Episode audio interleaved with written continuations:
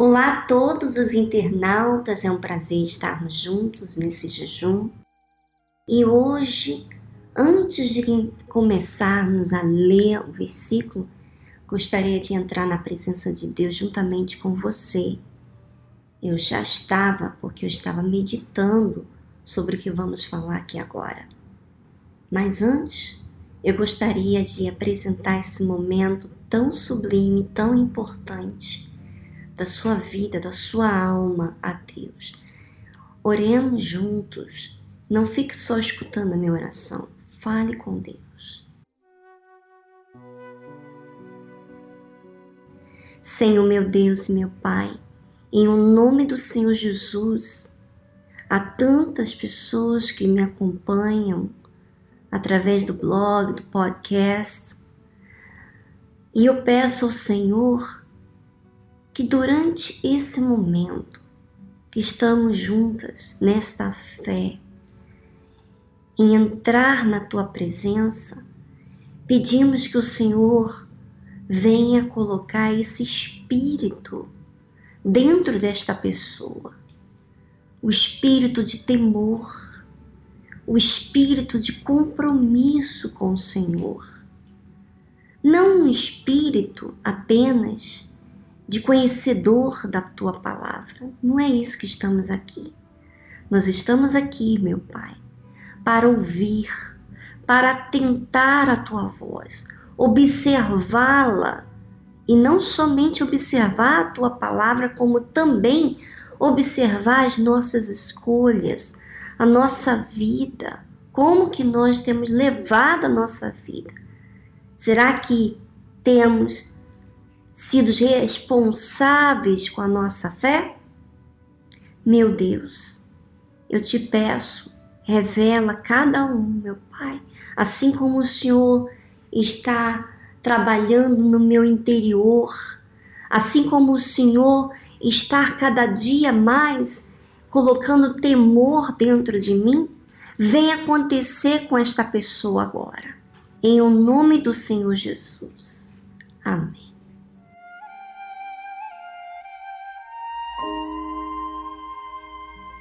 Vamos ao livro de Mateus, capítulo 7, versículo 13.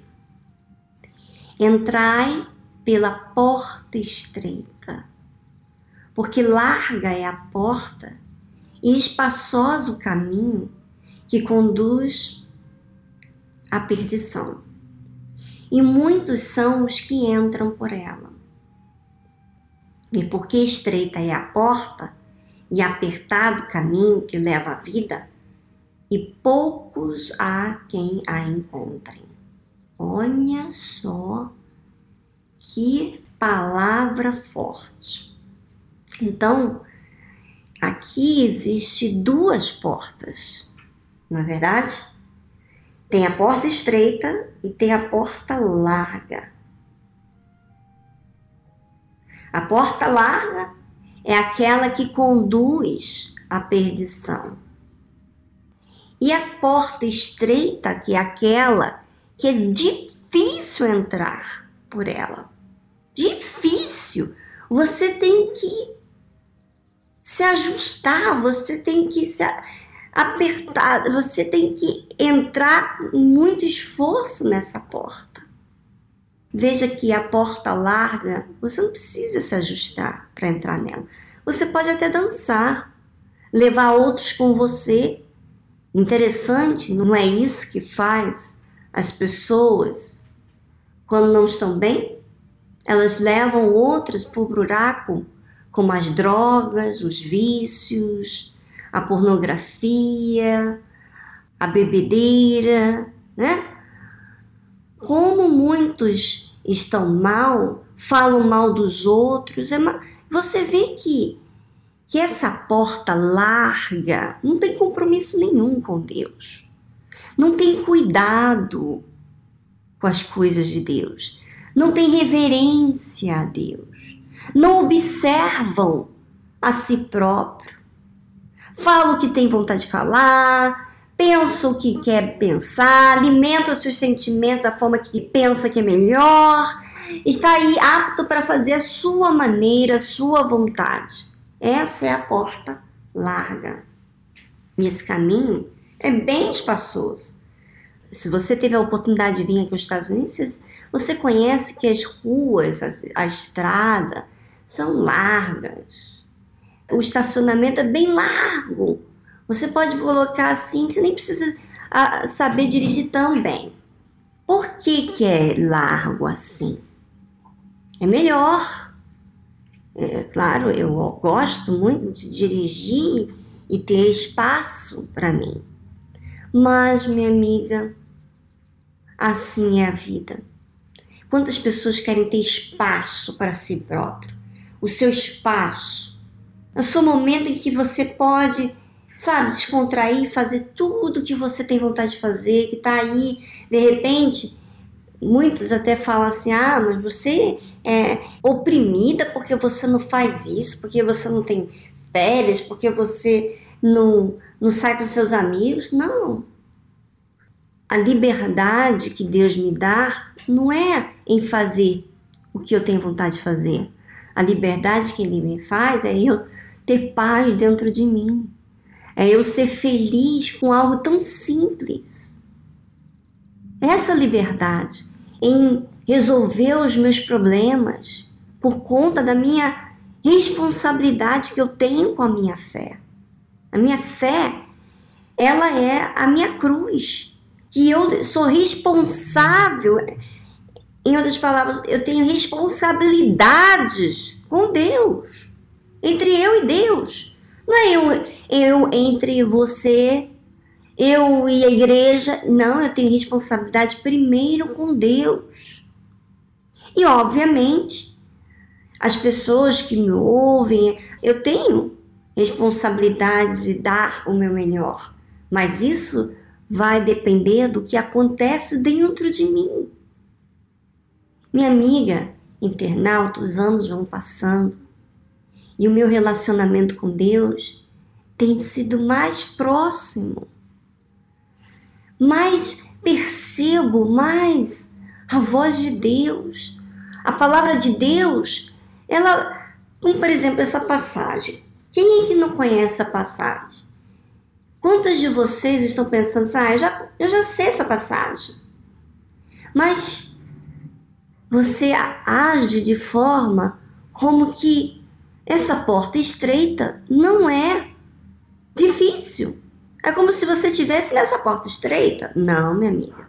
A porta estreita exige de mim sacrifícios. Se você vê na Bíblia Jesus no Evangelho, nos Evangelhos, você vai ver quantas pessoas deixaram Jesus por conta desse compromisso que a fé leva. Ah, é muito pesado. O que o Senhor está pedindo é demais. E de repente você está pensando dentro de você que é demais o sacrifício que você tem que fazer durante esse jejum. É demais, Deus entende. Minha amiga, eu vou ser bem sincera e direta ao ponto. Deus sabe que você não está definido. Quando você não está definido, você está caminhando nessa porta de perdição, que conduz à perdição, larga. Quer dizer, aparentemente, ela não é perdição, mas ela conduz à perdição. Então, minha amiga internauta, o pecado é sorrateiro.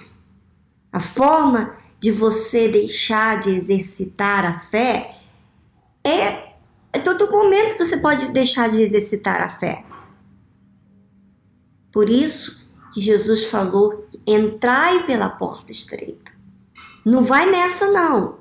Não pense você, pelo simples fato de você ser batizada com o Espírito Santo, que você é uma esposa de pastor, que você é uma obreira, que você é um evangelista ativo, você é do grupo jovem, é responsável por uma tribo, você tem muitas responsabilidades na obra de Deus e você pensa assim, bom, eu estou bem porque eu pastor, porque eu tenho essa responsabilidade, porque eu fui consagrada, não é por isso, minha amiga. É só você analisar você. Porque você pode fazer tudo isso, você pode ter muitas responsabilidades, como os fariseus, os hipócritas, os sumos sacerdotes, os sacerdotes que estavam no templo na época de Jesus. Presta bem atenção.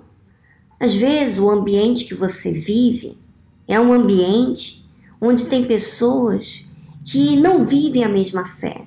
E às vezes você acaba deixando ser levada por aquele ambiente onde as pessoas respondem, onde as pessoas são revoltadas, onde as pessoas são ansiosas, são agitadas no seu íntimo, e você acaba deixando a fé. Oh, olha só como a coisa é tão sutil. Minha amiga, estamos vivendo os últimos dias e o amor se esfriaria de quase todos. Por isso, o melhor é quando você esteja alerta, atenta, perceptível, observando você a todo momento. Bom, participe aqui do seu com seu comentário e fale um pouquinho de você. Se você está pronta para isso, eu estarei aqui acompanhando os comentários. Normalmente, quando você deixa uma pergunta lá no blog, não é fácil para a gente responder porque esse áudio é gravado, não é ao vivo. Então, não tem como eu responder as suas perguntas. Nós temos sábado com a Josiane, ela responde as perguntas dos internautas. É bem interessante você participar também. Um grande abraço e até amanhã.